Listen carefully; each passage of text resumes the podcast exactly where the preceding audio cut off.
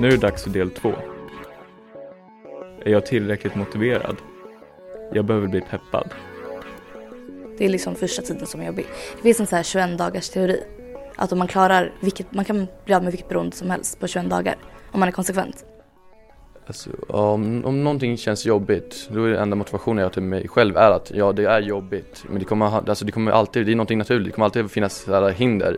Men att istället för att tänka på själva hindret och att hinder, hur, så här, att detaljerat hur, hur jobbigt hindret kommer vara, så är det bättre att planera hur du ska lösa det hindret.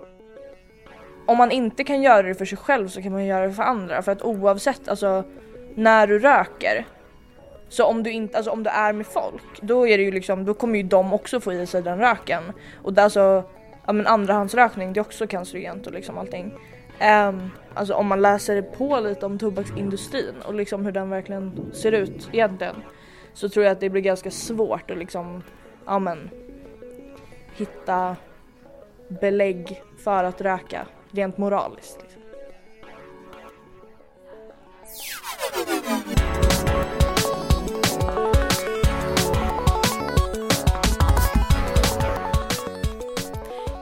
Välkomna till Rökrutan. Det här är en poddserie för dig som funderar på eller vill sluta röka eller snusa. Jag heter Kerstin och du kommer också höra Farida. Du kan få höra henne redan nu. Hej! Hej, hej, hej. Hej, hej!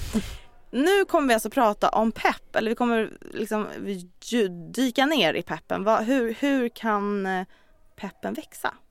Mm.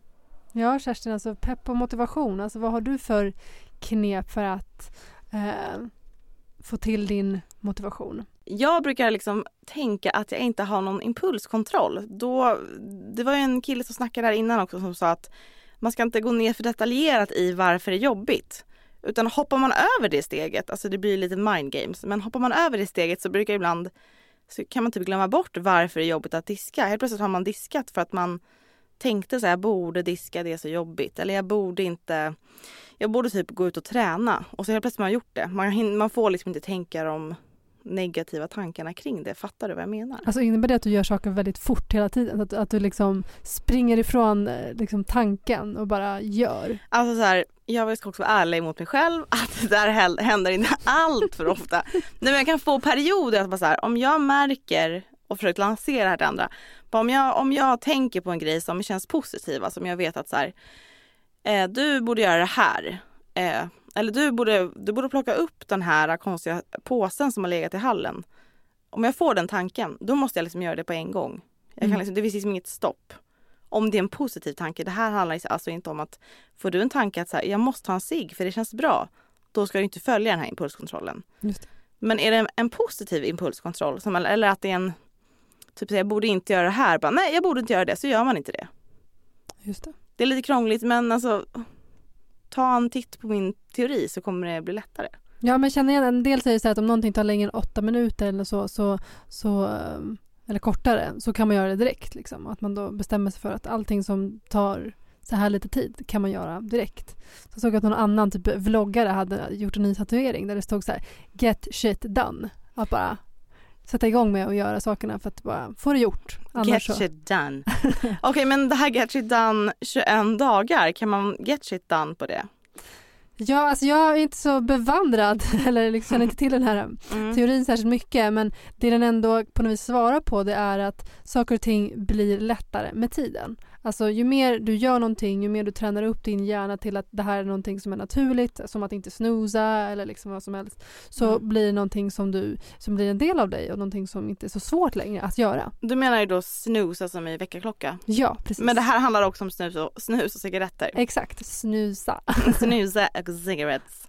Nej men om du, om man övar på att vara fri från det så kommer man också bli bättre på det. Är det det som är kontentan? Ja, alltså varje, varje dag är ju en erfarenhet och, ju, och då kommer du också påminna dig själv till att så här, men jag klarade av det igår. Och bara av den tanken kommer ju stärka dig till att veta att men om jag kunde göra det igår eller jag var, kunde ha varit rökfri för förra året, då kan jag väl göra det nu. Liksom. Så det handlar också om erfarenhet och tid. 21 dagar handlar om en ganska lång tid ändå som, som, som är en erfarenhet.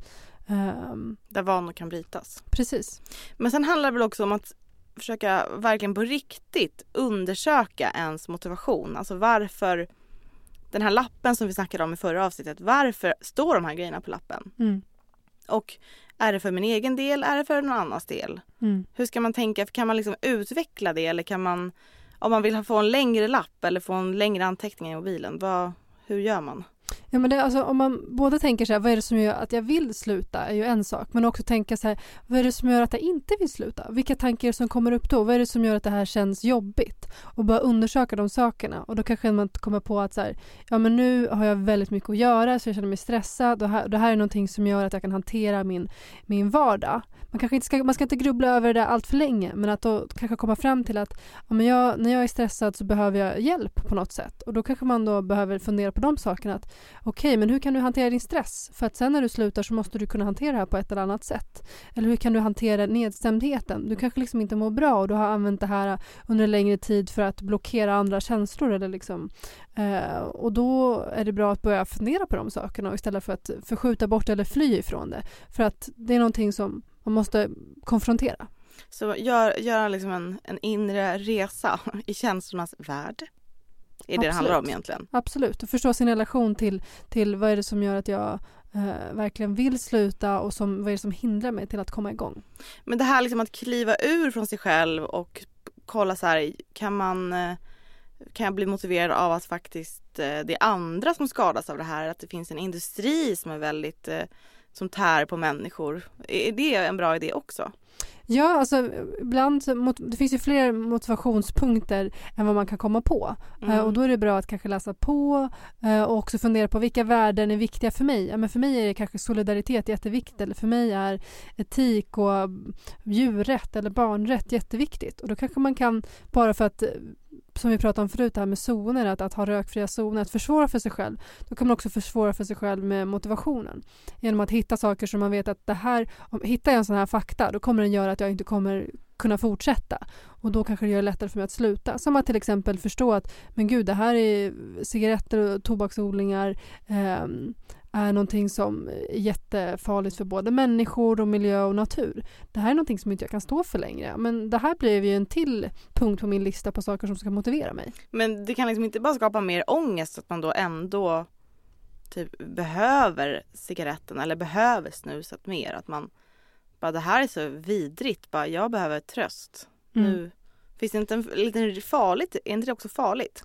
Det kan, det kan absolut vara farligt men det blir kanske också igen en påminnelse kring att ifall det här är så pass viktigt att, att du behöver någonting för att eh, bara en sån fakta gör att, att du känner dig väldigt liten eller känner dig väldigt eh, sorgsen. Då, då behöver man verkligen kanske kunna prata med någon och få stöd i hur kan jag hantera mina känslor över hur, hur grym världen är, alltså grym på ett negativt sätt. Ja. Liksom, att allting är så, finns så mycket hemskheter. Det, det kommer ju inte lösas av att du tar en cigg. Liksom. Att det kan kännas bättre för att man har ehm, ja, men tagit den här cigaretten som man annars är van vid. Liksom. Men ehm, det kanske ändå öppnar för att jag kanske behöver hjälp med det andra. Eh, Det känslomässiga i mitt liv. Och då är det bra att prata med någon annan. En Ja. kompis, en förälder, en vuxen. Ja. Ringa någon. Precis, Om det blir för jobbigt helt enkelt. precis. Så tipsen är alltså, för att avsluta det här, är egentligen att ta reda på varför man ens vill det här på lite mer och ta reda på varför man kanske inte vill det här så att man också har koll på det och väga de grejerna mot varandra. Och har man ändå inget, liksom, är den där listan fortfarande lite skral, typ att man känner att bara det här var inte en sån fet lista. Då kan man också söka upp anledningar till att sluta, för de finns där ute. Det är inget svårt att hitta det. Mm. Man kan alltid hitta mer. Vad bra det lät. Tack så mycket. eh, och en sista grej som jag ändå tycker är väldigt bra, eh, även fast det kanske inte känns jätteupplyftande, men det lyfter ändå upp det här med att motivationen kommer att bli bättre. Att tänka på det som du sa, som en muskel. Att så här, ju mer jag gör det här, desto starkare kommer den här muskeln bli. Alltså, hjärnan är väl ändå det är hjärtat som är muskel. Jag vet att hjärnan inte är muskel. Hjärnan är fett. Jag gick inte natur. hjärnan är fett. Fettet i hjärnan blir fetare av att veta att du klarar av det här. Du har klarat av det en dag, då kan du klara av det två dagar. Väldigt krånglig avslutning men Det eh, jag tycker lät jättebra. jättebra. Ehm, vi hörs nästa avsnitt. Ja. Ha det Kul. bra, hej då! Ciao.